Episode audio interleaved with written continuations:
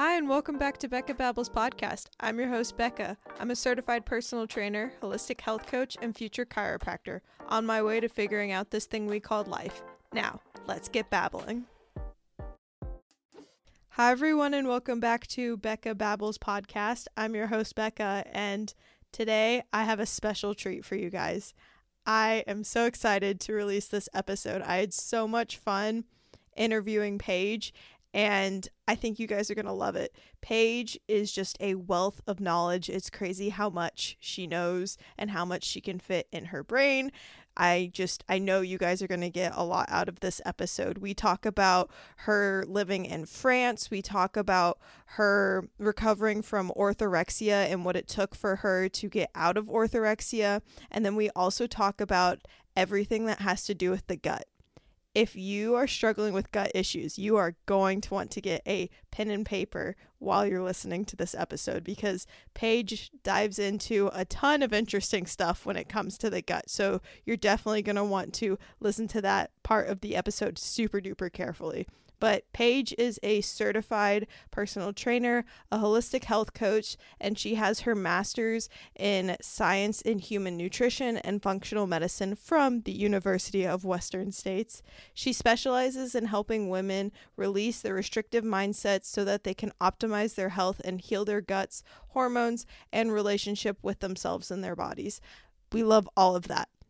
If you guys like my podcast, you're definitely going to want to check out Paige's podcast. She has her own podcast and it's called Paige Talks Wellness Podcast. She teaches people how to control their health in an information overload. I know when I first started learning nutrition information, I was just like, this one person is saying this, but the other person is saying this. Who am I supposed to listen to? Paige makes things very blunt and honest and truthful. She gives you the right information and gives you all the information without making you feel super overwhelmed. She digs into things like nutrition, fitness, and mindset so that listeners can truly heal from their digestive issues, hormonal imbalances, chronic stress, and more without obsession and restriction.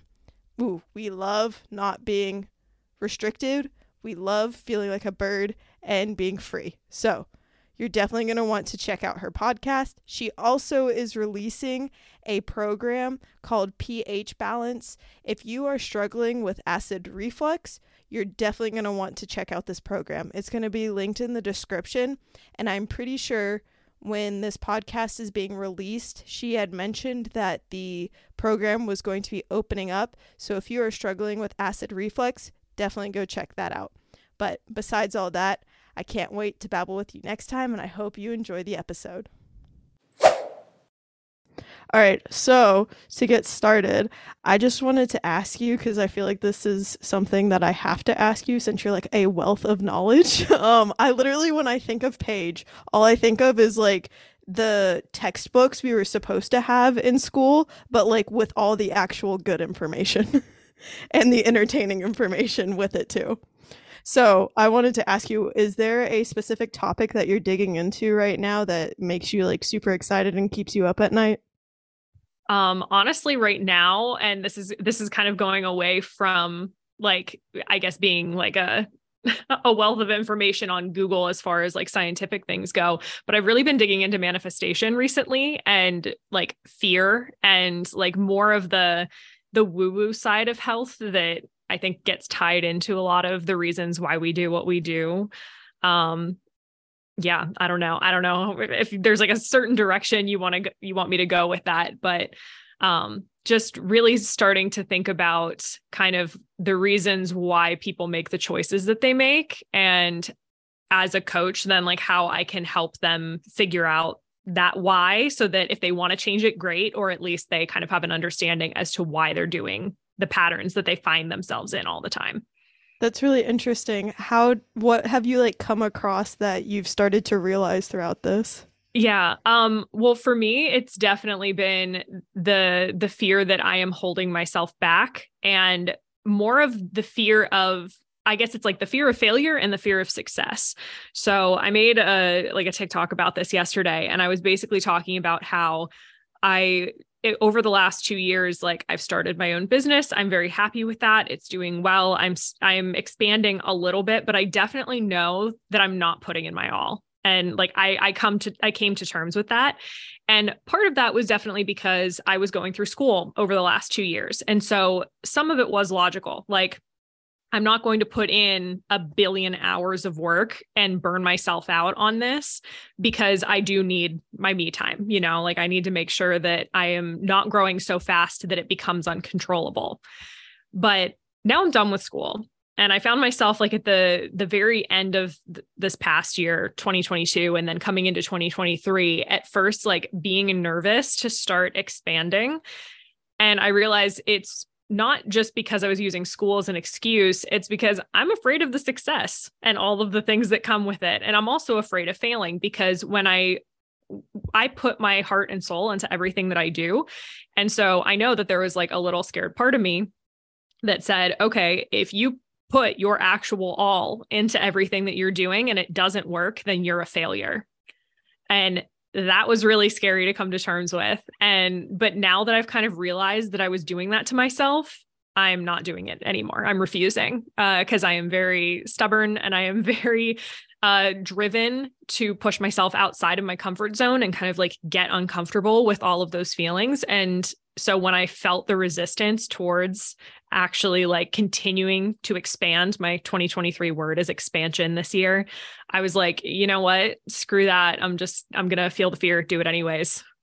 That's amazing. And I feel like a lot of people would be like, oh no, most people are just afraid of failing. I find it really interesting that you were like, no, it's the success that I'm afraid of because I don't, I wouldn't have even thought about that. Most of the time, when I think about things that are keeping me from doing the things that I want to do, it's the fear of failing. But it's interesting how the fear of success behind it is still that failing.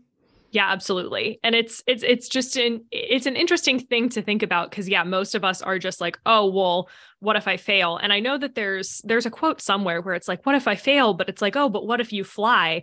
And it's like the the intention behind that quote though isn't what I'm getting at. I'm getting at like what if you end up flying so high you hit the sun? You know, like there is going to be an extreme high and an extreme low but at the same time like until you actually do the thing that you're putting off you're never going to know either way and that's also a failure in another way. Like you're disappointing yourself by not trying. Mm-hmm. what do you think is making you st- like i know you were saying it's the fear of success that's keeping you from moving forward but what are you doing to like get through that? Uh, acting like not like just acting on things that I wouldn't have in the past. Like I've had a laundry list of things that I wanted to do with my business that I kept saying, oh, you know, when I'm done with school, when I'm done with school. And now I'm done with school. So it's time to stop hiding behind school. And so I'm working on releasing my group program, pH Balance. I've had that in the back of my mind for literally a year and a half. I've had the name for even longer. Jordan came up with it, uh, my husband and he's responsible for like all of my creative nonsense because I am not I do not have a creative bone in my body but I can come up with the content to back it up. Um, and I also wanted to do more things like this, get on more podcasts, actually share my story and share my knowledge because that's why I got into this in the first place, like podcasting but also coaching. Like I wanted to be able to take really complicated health and fitness and now like mindset to, I guess, information and try and give it to people in a way that is easily digestible for them and isn't so scientific and so above what their level is because I think that that's really unfair as well. So expansion definitely through podcasts and group programs and I'm taking on more one-on-one clients right now working on getting some people into that container and it's definitely the most uncomfortable thing for me, but I love it. Yeah, I know for myself, I didn't realize this. Like I I don't think that I know that much as far as like health nutrition. Like I feel like I have a basic knowledge for the most part. Um and from what I've learned, like I guess I'm thinking of myself comparing to you obviously, but you also have a masters. So like there's a difference there. But um it's funny because I'll be talking about all these different things and then my family or my friends are like, "Huh?" Like I recently met up with a friend um and I was talking about weightlifting and how I program my exercises and stuff like that and she just goes, "I just know the and she's doing a motion of like pulling her arms towards her. She's like, "I know the pulley thing like this and I know the pulley thing like this." And I'm like, I didn't realize that people don't know this. So then it kind of just reinforces in you how or reinforces i guess for me that like you need to make things digestible or like what's the point of even knowing that knowledge? Absolutely and i love yeah like the pulley thing like i i get that all the time from my family too uh i only have I, I think my uncle and my cousin are the only two that really are into lifting as well. And so i and i've even taught them things as being a personal trainer. And it's just so funny to see like the looks on their faces when i started finally getting strong and like getting into all of that because it definitely was more of like a man's world beforehand. But now i'm like actually i could i could squat you. Like come at me I try and do that to my dad sometimes, but he just laughs and he's like, "There's no way." And I was like, "There will be one day, though. I will do it. mm-hmm. We will get there." Mm-hmm. I did want to ask one more question because I'm interested in how you came up with the name Imperfectly Paige Wellness. Because I know one of your sayings is like being imperfect. Mm-hmm. How did you start working towards being okay with being imperfect? Yeah, so this goes all the way back to college for me. Um, I I guess as a little bit of background, I grew up a total perfectionist, and it's still something that I fight against to this day. Um, my mom loves to tell the story about how I think I was in third grade the first time I ever missed a word on a spelling test, and I came home and cried. And like this was one of those things where it was like I got a 19 out of 20 instead of a 20 out of 20, but I misspelled the word. And for the record, the word was until I put two L's and I have never once misspelled it for the entirety of the rest of my life. So that's the kind of like neuroticism we're working with. And I always always uh, was striving to do my best. I wanted to have, you know, the 4.0 and just be the best at everything that I did. And for the most part, like I do have to say, I I am lucky. Like I am very grateful that I process information very quickly. I'm really good at disseminating in- information to people as well. And so I know that I do have a talent for it, but just because you have a talent for it doesn't necessarily make it not a toxic trait. and it definitely turned into a toxic trait. So in my sophomore year of college, um, I started kind of dipping my toe into the world of orthorexia. And for those of you who don't know, orthorexia is a type of eating disorder. I believe it's still considered a non specified eating disorder where you kind of have an obsession over counting calories, eating the right quote unquote things, uh, making sure you're getting in a certain amount of exercise. In in essence, you're becoming like the typical fit fitsta chick model person on Instagram that just like has it all together all the time. And for me, this came with ridiculously under eating for my body size, but not so much as to be considered anorexic. Like I I never didn't eat or thought I couldn't eat. I just thought I could only eat specific things that, you know, the typical like almonds and apples and oatmeal made with water and like all of the sad foods that I still enjoy, but to, you know, cooked in butter and everything else good now. And so I got myself into that world and it kind of sucked me in. And I was working out twice a day. I was doing Jillian Michaels nonsense DVDs in my room and doing more cardio on top of that. And I was getting praised for it.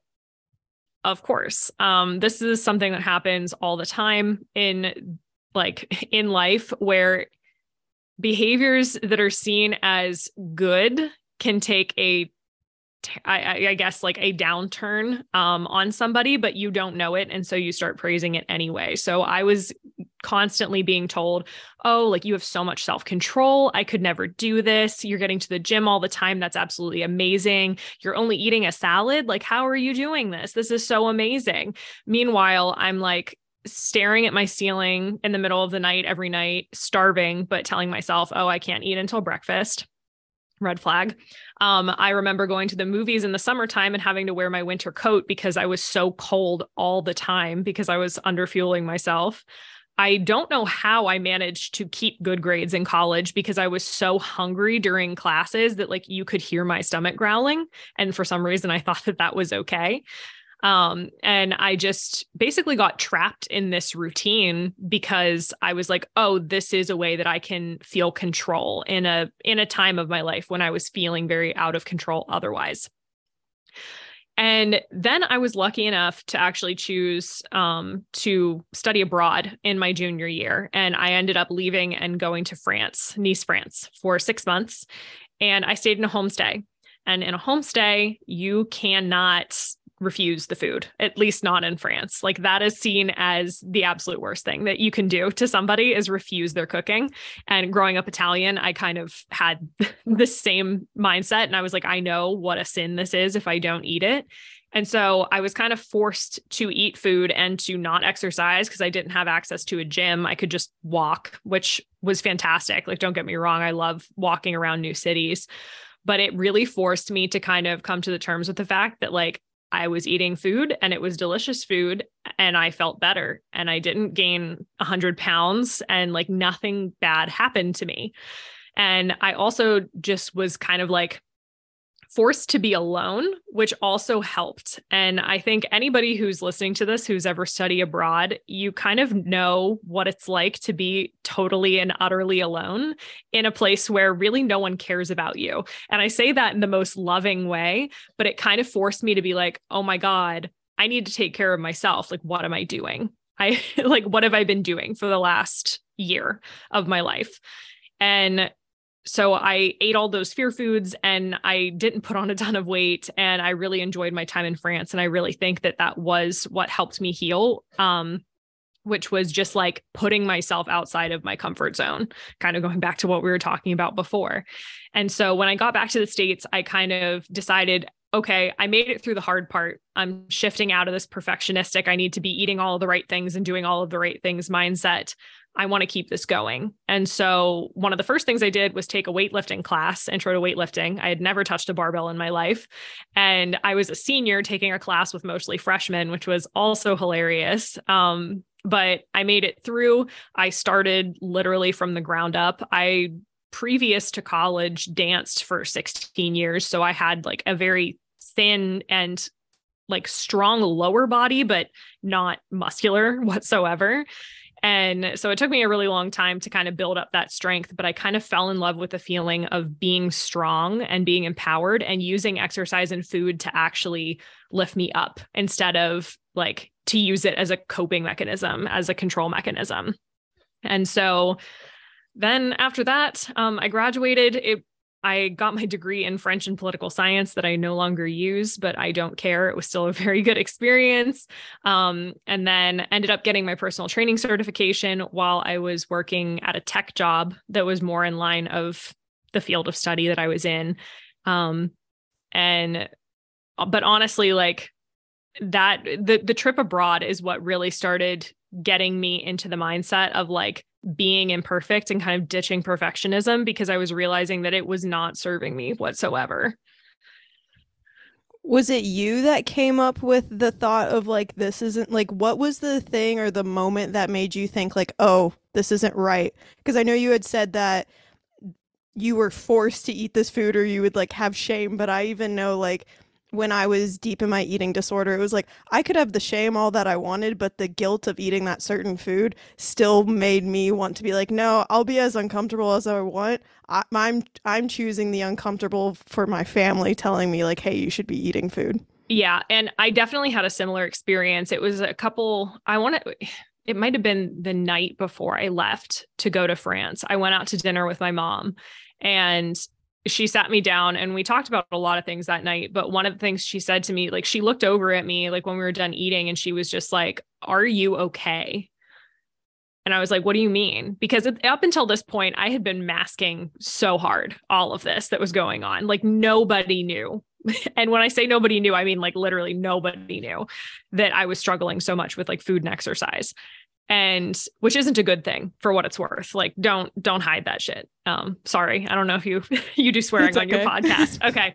Um and she was just like i can tell like you just you look like sunken you know? Like i she could tell that i wasn't sleeping that i wasn't eating enough. And at that point i think i had lashed out a couple of times at family members who had like tried to get me to eat certain things and i just absolutely refused.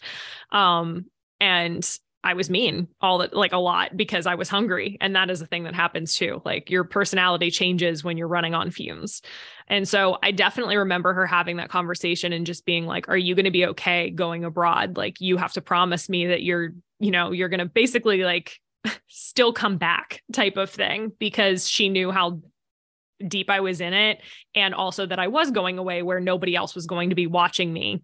And so I, that was kind of like something that I definitely referred back to as like, people are concerned and this isn't just praise. Like at first it was, oh, you're taking care of yourself. And then after a while, the people closest to me were like, oh, maybe this isn't that big of a thing. Or mm-hmm. like this is too big of a thing. Like you're do you're you're putting too much into this.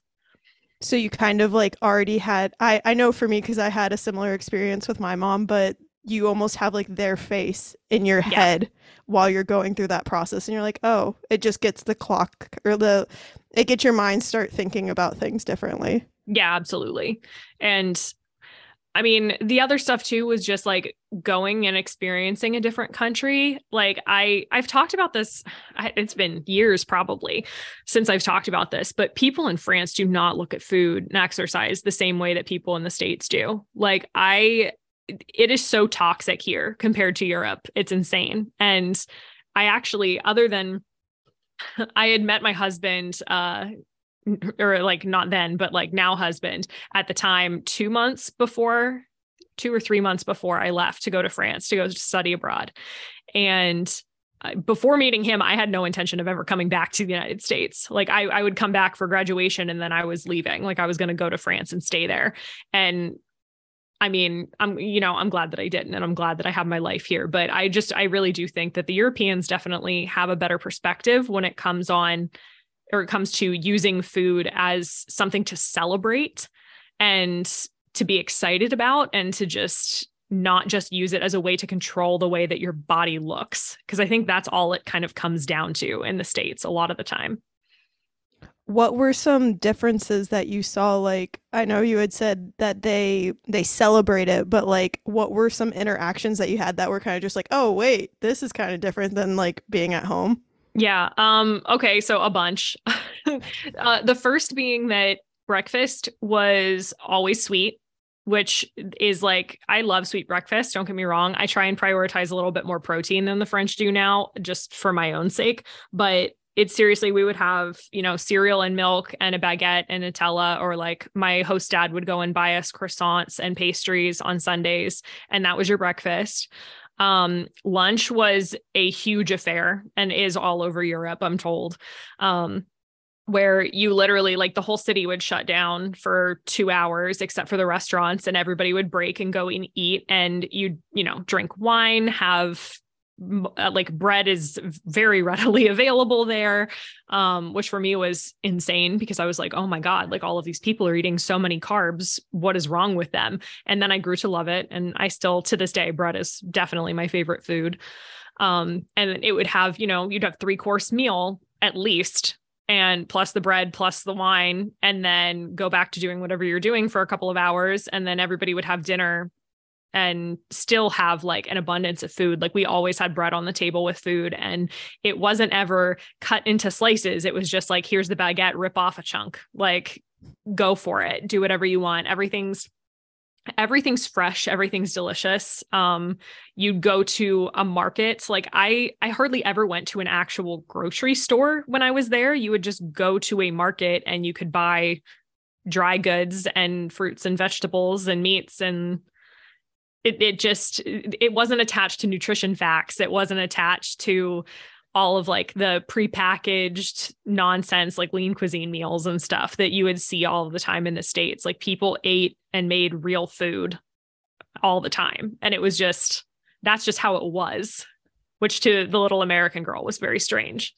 Yeah it almost sounds like they took pride in their food. Like I Absolutely. know for me, something that really changed my mindset around food was almost like saying a little blessing to Yep. my food before I ate it cuz like a it gets me in that like calm parasympathetic state where I'm just like chill, rest and digest, but then also it just like makes me realize the food that's in front of me and lets me like take a breath to Mhm. where I know we're so busy around here that it's kind of just like, oh, I'm hungry, so like let's eat some food. To where like it almost sounds there, they're like, oh no, I'm like making an an event to go like get the go to the market and get like fresh fruits and vegetables and like get a nice tasting piece of bread that I will share with my friends and family. hmm absolutely. And I mean, France is basically the culinary capital of the entire world. Um, so it, I definitely lucked out in going there. And I really do think that being in France plus that combination of uh, having my now husband around really helped me start to love food again and kind of explore that a little bit more because he is a total foodie and always has been his entire life and never has had an issue with his relationship with food. And so when I got back into the States, I definitely have to say being around that energy helped a lot. Like having somebody around who, I mean, I, I actually don't remember when I told him that I even had issues with like eating disorder related things at all. Um, because I I do just remember that when we had that conversation, he was completely shocked because he had no idea. Um, and that was mostly because I would, you know, do all of my restricting early in the day and then I'd go out on a date with him and eat an entire pizza because I hadn't eaten anything that entire day. And that was my quote justification for it, which is such such a toxic thing. Um, but yeah, I would definitely be as far as like challenging perfectionism and challenging all of that, um, just kind of like releasing the hold that I had on myself to just be perfect all the time. And that was definitely something that like I'm still doing, like I'm still developing. I finally think I'm now, that was back in 2016. I finally think I'm getting to the point where I'm really letting go of all of that. Did you ever have like hiccups along the way? Because I know um, when I came back from treatment, it was kind of like this like, oh, you're coddled in this little area, and then you go back to real life. What were some of the things that kind of like made you almost like, I don't want to say revert back, but like kind of made you be like, oh my gosh, I'm a little scared. And then how'd you get through that? Yes. So when I graduated college, um, there was a period of four months where I ended up getting a job as a hostess at a restaurant that was nearby to us. And that definitely messed with me a lot. Um, and I think it's just because being in a restaurant, you're constantly around food and like restaurant food is inherently a little bit heavier. Um, and so this was like, I was constantly surrounded by fried everything, and people would just like take, you know, you get like crew meal or whatever, and you could just eat that food whenever. Um, and that was kind of just combined with the fact that I didn't have really anyone else in my life at the time around me, uh, other than my now husband. But he would go to work during the day, and I would just stay home because I didn't have to be at the restaurant until four. And so he would come home at like three thirty. I would leave at four and go and work until like eleven midnight, and then come home, and he'd be sleeping. And so I was just kind of in a place where I was by myself all the time, and like controlling my food and controlling my exercise was a great way to pass the time. Let me tell you, I spent so much brain power trying to do that. And so I needed to come up with new ways to occupy myself that didn't involve those things. Cause I know for a lot of people, it's like, oh, you know, go on walks. I needed to be told, like, don't go on walks. like, don't. Like, you need to sit down, you need to chill. Um, I still credit. I I got a Nintendo Switch. I'm a total nerd, by the way. You can see I have an Eevee in the background here. Um, but I bought myself a Nintendo Switch with my graduation money, and I played Breath of the Wilds. And I literally think that it is what kept me sane during those months where I didn't have the supervision. I was feeling really uncomfortable, but I still was forcing myself to like stay the path. I can totally relate to that because it's almost like I, I've found this more and more to the people that I talk about who have had a history of eating disorders where it's almost like your mind is so stimulated that you don't want to be bored. Or at least I know for myself, one of the things that I did consistently was like, I'd tell my parents, I hate being bored. I don't want to be bored. I don't like being by myself. And then slowly as like my eating disorder progressed it was like that took up so much time and then now that i'm out of that it's like oh my gosh, I have a lot of time. I have so many other things that I can do with my life and actually like now turning it towards the positive by like making a podcast. Yeah, absolutely. And it's just it's crazy how much time that you can spend thinking about food if you're not eating enough food. And that's actually one of the first things that I like to ask clients that I work with is like, how much time do you spend thinking about food? Because if, like, obviously now I love food. So I think about food probably more than the average person. I like watching cooking shows. The the Food Network is always in the background at here, but now it's a different intention. Like we have it on because we want to see new cooking ideas before I would like obsessively watch Food Network or like scroll Pinterest and look at food because I was like, ooh, look at all of those good things that I'm not going to let myself have. Like it was basically just kind of like a punishment type thing. Um, and so I think intention is a really big thing to consider too. But yeah, like if you're spending so much time just consumed with the idea of eating, that probably means you should go and eat something. Yeah. So if right now you're thinking about food, go and eat a snack. Yes, absolutely. Love it. Mm-hmm.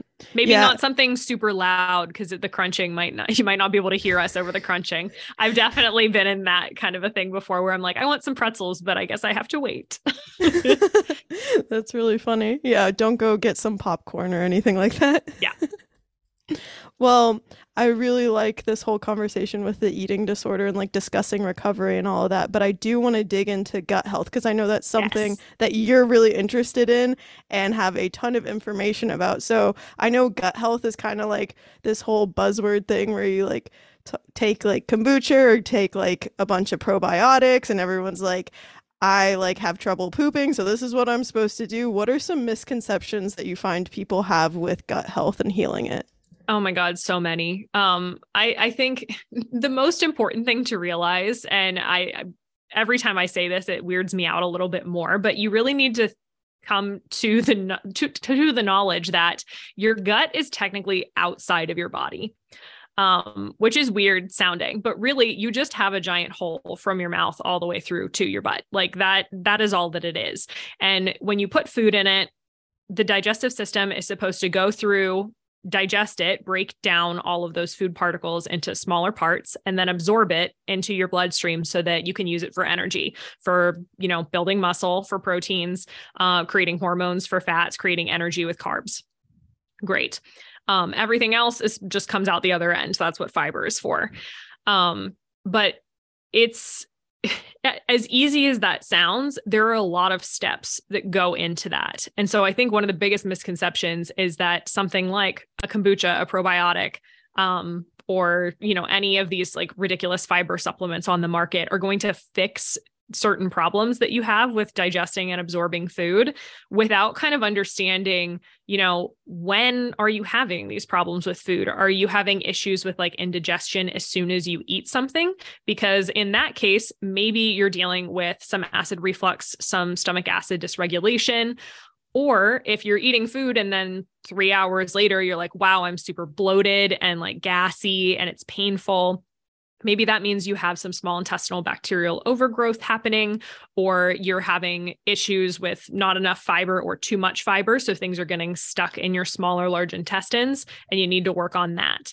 Um, but it's like, when you say gut health and like when people talk about the gut in general, I think that a lot of the times we just assume like, oh, my stomach hurts, so I have bad gut health, so I need a probiotic. And it's like, yes, probiotics help sometimes in certain cases, um, but that's not just the catch all thing. And there's a lot of really easy, free ways to better your gut health without having to buy anything. Oh, like what? Uh, chewing your food.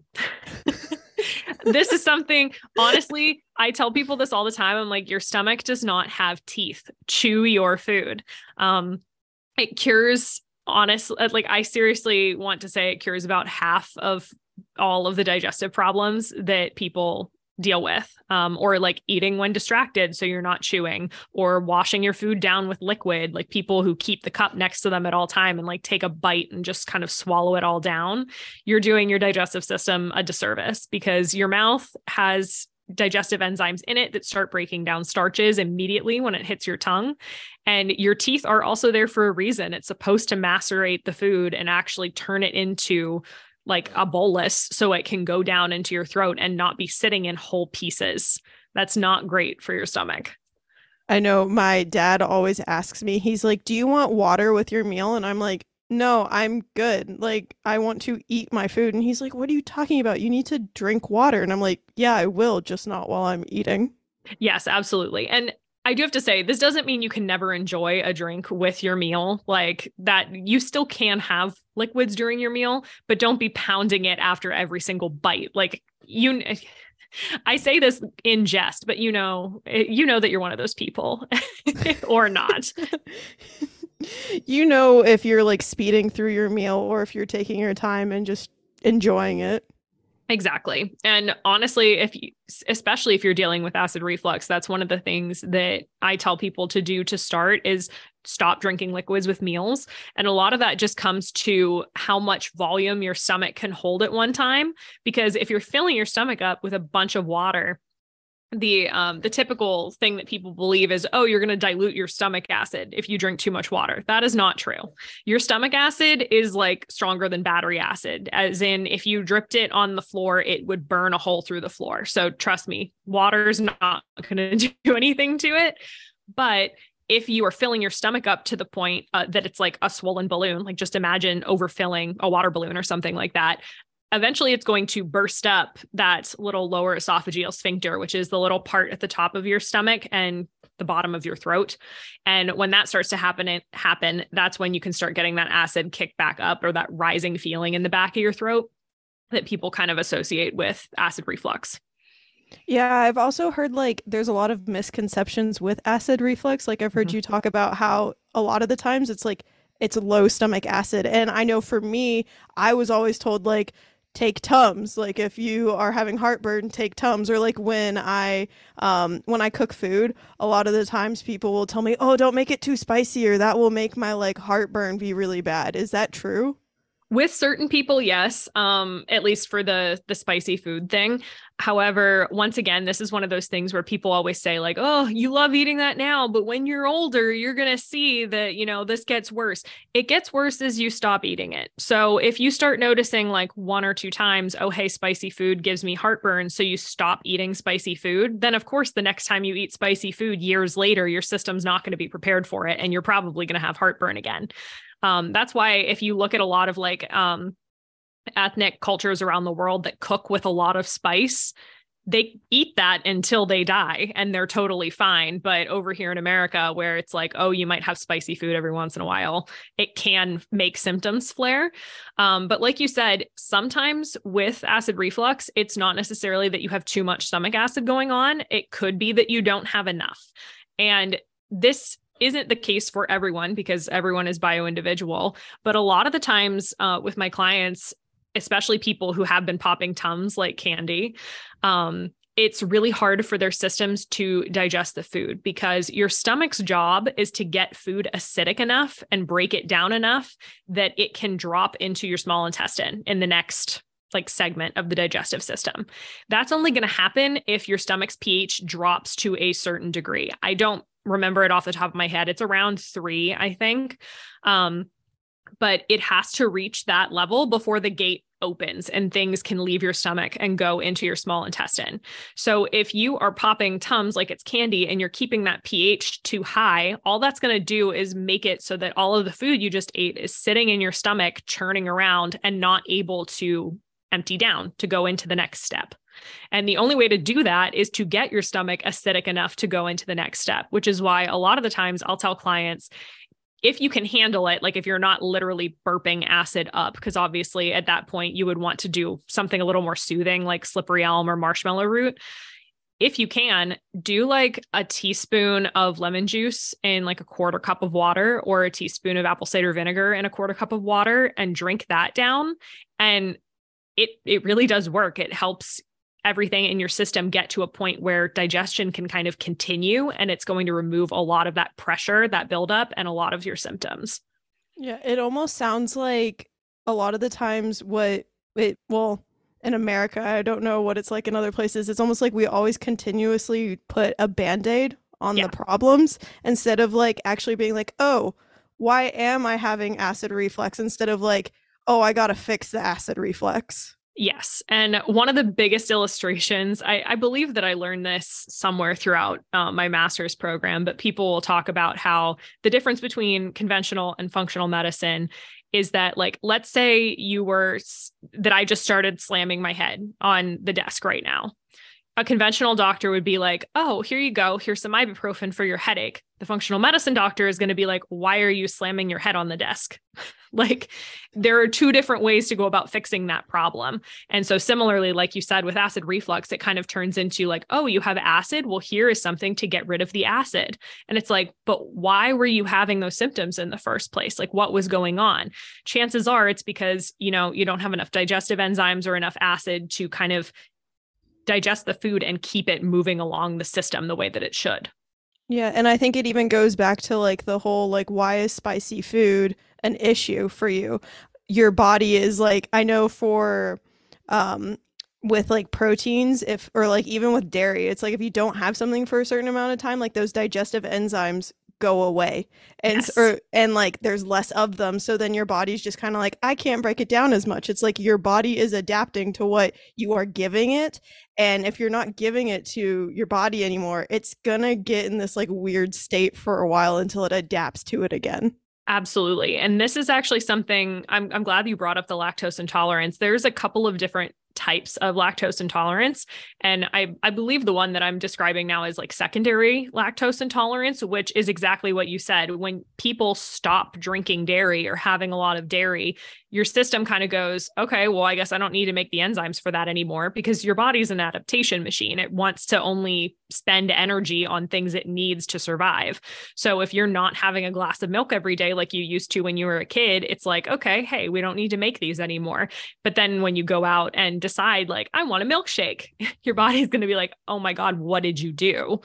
And that's actually why, with a lot of my clients, if they don't have an actual dairy allergy, or like a, an intolerance where like genetically they don't make the enzymes which you can you usually know whether or not that's something that's happening with you because um, it would be like a lifelong thing not something that you develop but if you've developed a lactose intolerance over time, having small amounts of yogurt is actually a great way to start being able to tolerate dairy again because yogurt contains a bunch of different lactobacillus bacteria that actually have the enzymes to help break the dairy down inside it and which is really really cool. Um, and it's also fermented so it's going to give um, your own gut bacteria like a little bit of a boost.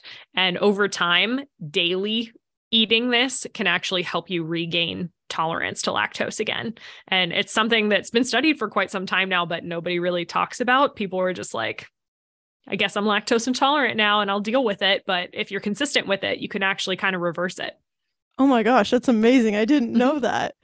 Yeah, because yep. like I know I've heard people talk about how like there's this whole rise in like people being lactose intolerant and it mm-hmm. was just cuz like when kids are little people are now giving their kids like almond milk and like oat milk and whatever other milk there is out there which sometimes I like to be that weird person that's just like no it's like juice it's not milk um and now it's just kind of like well duh because they're not getting the the dairy.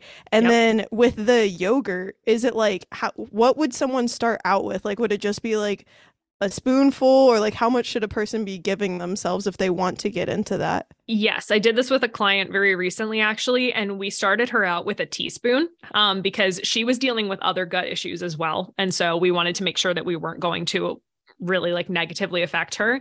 But it started with a week of having a teaspoon of yogurt every day. Um, I just had her go out and buy like one of the little single serve plain yogurts or whatever. And we worked on that.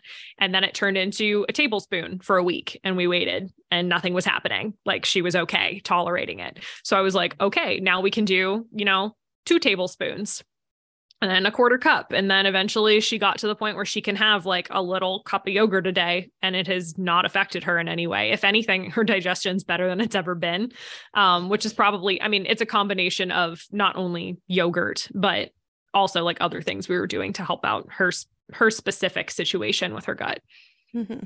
That's so is she able to have like milk now or is it just the yogurt that she can have and that's it? She's been able to have cheese and she's been able to have ice cream. She doesn't really have an interest in drinking milk. Um, black coffee gal. So it, I guess in theory, you know, if she wanted to, she probably could. But at the same time, like I'm kind of the same way. I don't like milk anymore. Like I used to. Um, but like I used to be the kid that was like the weirdo that would just have a cup of milk um, and be okay with it, not just like the cartons at lunchtime. Like I would seek it out outside of that. But I now would only ever have it in coffee. And I actually don't like the taste of hot or steamed milk. I think it leaves a weird film on the inside of my mouth and it's just not pleasant. So that's a personal preference. That makes a ton of sense. Like I I started increasing milk a little bit and then I I mostly just do it if it's in like in smoothies, but mm-hmm. that's pretty much it. I don't drink I've never been the person to just drink it by itself. It's, I mean, it's, you know, to each their own. Um, if you do drink milk by itself, highly recommend full fat milk and not low fat milk. Uh, just saying. yeah, I know. I did a whole fats episode and I was like, go for the full fat yogurt. Yeah. Don't be full, afraid of the fat. exactly. Full fat yogurt is like honestly God's gift to the world. It's so tasty. Mm-hmm. I'm still so fascinated that like people could fix their lactose intolerant. Like in my brain, I'm just like, oh my gosh. Like it even takes me back to when people do all this like testing for food sensitivities. Yes. And I'm just kind of like, part of me is like, is how like how helpful are those? Are they actually helpful? So it it depends, which is everyone's favorite answer. Is it depends. Um rule of thumb is if you do decide to take one of those tests, or if it seems like you're reacting to a lot of foods, chances are it's not the food. You probably have an issue, like an underlying issue in your digestive system somewhere, some kind of leaky gut, um, maybe a parasite, a bacterial overgrowth or imbalance that, or, you know, acid reflux issues like some something somewhere along the pipeline isn't working because you shouldn't only be able to eat like two foods Mm-hmm. But if you're in a place where you're like, okay, only this one thing is really triggering to me like for me um uh, one of the big ones that i talk about is uh raw carrots and raw apples and a lot of that comes down to oral allergy syndrome. So I'm allergic to birch pollen. And as it turns out, there are proteins in carrot skins and apple skins that are very similar to birch pollen proteins. So if I eat a raw carrot or a raw apple, I get like indigestion, my mouth gets itchy. It's really strange. But that doesn't mean that like raw carrots and raw apples are bad for other people. And that also doesn't mean that something's wrong with my gut. It just means like my body can't handle it that well. Um, so, usually, instead of doing testing, what I recommend that my clients do is actually just record what you're eating for a couple of days and when symptoms are coming up. And also keep in mind that with a lot of like the non gut related symptoms, so like let's say acne or um, like inflammatory pain, you're not going to notice those things until like 48 to 72 hours later when your body is actually expressing that. And most people can't remember what they ate yesterday, let alone three days ago. And that's where recording it can be really, really helpful. Cause then you might notice a pattern like, hey, I did this with a client a couple, this is a couple months ago now, but I was like, um, she kept having acid, but only on random days. And so I was like, write down everything you're eating for a week and I know that that's a pain in the butt, but I'm going to go and look over it for you and I'm going to figure out what in there could be doing it. Turns out it was avocado. She pulled avocado out. She hasn't had acid. She eats it every once in a while. She has acid. She knows it. She just makes sure that she has like her slippery elm and marshmallow root with her.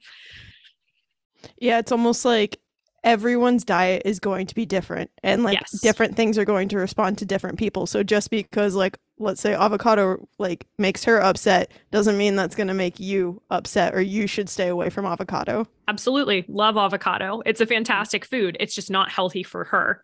And mm-hmm. similarly like for me, I eat raw apples every once in a while, but I know the consequence too. So it's like coming to terms with that and knowing like what foods are going to make you feel your best, specifically you, not just like what somebody is saying on Instagram, is really, really powerful information to have.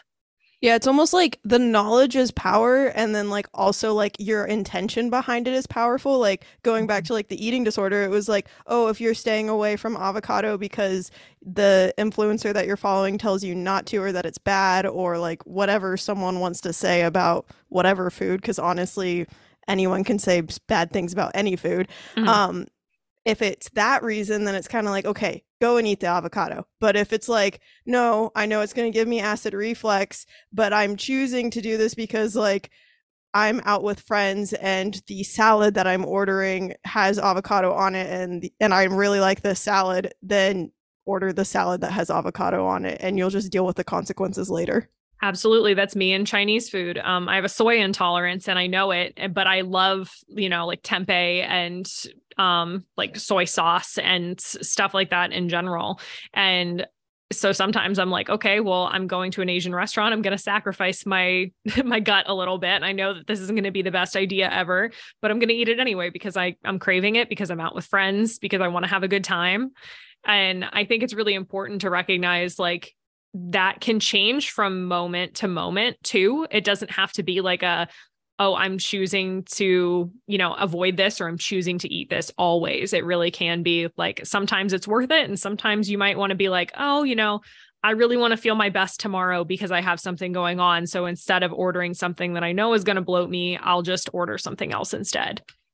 Yeah. And going to like the bloating concept, how, because I know I go back and forth on like how common bloating should be. I know that's something that's accepted where it's just kind of like you're going to bloat or like that's part of like being a woman, but like how going back to like it may be common or it may be normal, but is it like is it okay? Um I mean, is it okay? Yes, because it is like in the sense that like you shouldn't be ashamed of yourself if you are bloated. Mm-hmm. However, there are different kinds of bloating, and it's really important to kind of distinguish that. And I don't think that a lot of people are distinguishing that. So I have seen things out there where people will show, like, oh, this is me after like eating a salad. And it's like they are, you know, they look six months pregnant, like swollen up like a balloon. You definitely have something going on in your gut there that isn't right. That should not be happening to you. Like, you should be able to eat those foods and digest them well and not look six months pregnant after eating a food period. Like that that's where it kind of goes a little too far for me. But that being said if you go out and eat a meal and you feel good after but your stomach is obviously bigger because there is something inside it now that's not bloating. Like that could be coming at least coming from somebody who used to have like body dysmorphia and like really hate my stomach. I used to think that like after i ate my stomach looked awful but it was really just because there was food and water in it. And and not that it felt bloated. So like if you're having bloating like it's painful to you, there's probably something going on in your gut or you ate something that's not agreeing with you. But if you're just like looking at yourself and comparing like before and after of like eating and not eating, which number one is very toxic to do in the first place. But if that's what you're considering bloating, chances are like it's it's just your normal everyday fluctuations and i love what you said about being a woman too like because of our menstrual cycles and because of the way that we can hold water depending on where we're at in our cycle, you can gain and lose pounds of weight in a day and do nothing different. So people always assume, like, oh my God, what did I do wrong? And it's like, well, you're on the 27th day of your cycle. And tomorrow, when you have your period, you're going to drop all of the water weight instantly because your hormones drop. And people are like, what? And it's like, yeah, I there have been videos that I've seen of creators who like that'll happen to or that and they'll weigh themselves when they go to bed one night and then again when they wake up in the morning and they've lost like 12 pounds. It's it's wild how much water you can hold and also like if you're digesting food and like you go to the bathroom in the morning you're literally getting rid of some weight too. So mm-hmm. scales and paying attention to those kinds of things or like the minute little changes that your body has not really going to uplift you in any way Oh my gosh, getting rid of my scale was like the best thing I could ever do for my mental health. Yep. It's it's just not worth it. The only time I'm ever on a scale, I I haven't been in years, but when we got cannoli, we needed uh, my corgi. Um, we needed to weigh him like for vet check-ins and stuff, and so we had to get a bathroom scale, and like you'd weigh yourself with and without the corgi, and it's like, oh my god. But That's hilarious. I know for me, one of the when I started realizing about like how my menstrual cycle could affect like my body weight and how I felt because um, I don't know if this happened to you, but with people for myself going through my eating disorder, you're so hyper focused on your body. Like any little body change, you're kind of just like, oh my gosh, I've gained fat. When when in reality, that usually it doesn't work like that. You don't gain weight rate ugh, weight overnight. Correct. Um, so when I started learning about like how my menstrual cycle could affect like hey I might be a little bit bloated it almost like gave me this sense of relief where I'm like oh my period's coming in a few days. That's probably why my pants are feeling tighter and there's no shame in that I'm just kind of like I'm a woman it happens and then when I have my period and it's over I'm probably just going to go back to the normal way of feeling Yep, absolutely. That's a huge realization. Um, unfortunately, I throughout the entirety of my eating disorder and until like relatively recently, I was on hormone hormonal birth control. Um, and so I had like nothing changed in my usual quote cycle that wasn't a real cycle. Um, and I mean, that was great because I didn't really have a lot of the symptoms associated with it. But at the same time, like that's not great because that is a good way to check in with your body and make sure that everything's working. And so now being off of it, it's it's nice to see like those ebbs and flows. And I, I agree with you. It's like, this is cool. Like my body's doing something right, you know?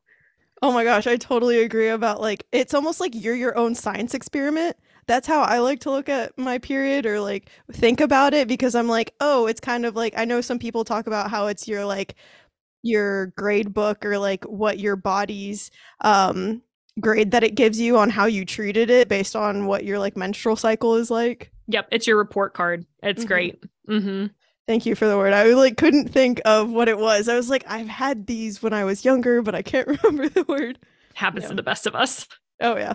Um so I really thank you for coming on this podcast for today. And I really appreciate all the conversations that we had. I think a lot of people are going to get a ton of information out of this. Like I said in the beginning, you are a wealth of knowledge.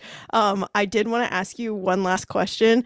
Um, if you could tell your younger self anything, what would it be? Oh, woof. Okay. Um, probably stop trying so hard. Ooh. and not in the way that like I mean, not that like don't try at life, but the the so hard part is important there. Um because like i said i started my entire life off as just like the type a perfectionist that did everything always and needed to be the best at absolutely everything. And i thought that i could never rest and i could never like exist. I was just kind of like a robot built to perform to do things.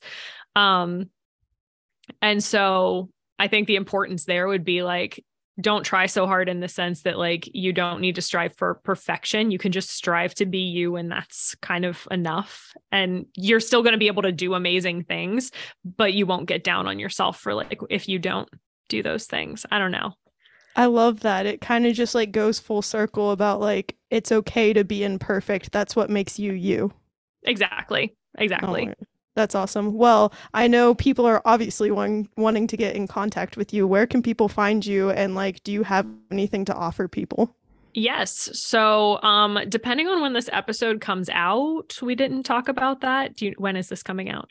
It's coming out in February, like the beginning of February. Okay. Well, this yeah. is great. So if it's coming out in the beginning of February, um, I'm actually going to be launching my pH Balance group program. Um, it's going to be a four week program to help get to the root cause of your acid reflux and finally kick that Tums habit. Uh, we're going to go into much more detail on everything acid reflux that I talked about today. And uh, doors opened for that on January 30th, and the program's going to start February 20th. So you still have some time to come in and join me for that. Uh, but you can find more over on Instagram at Imperfectly Paige Wellness, or my website is www.imperfectlypaigewellness.com. Oh my gosh. Okay. So definitely go and check all that stuff out. And again, thank you so much for being on this podcast. I really did enjoy this conversation with you. Good. I'm so glad. Thank you for having me on.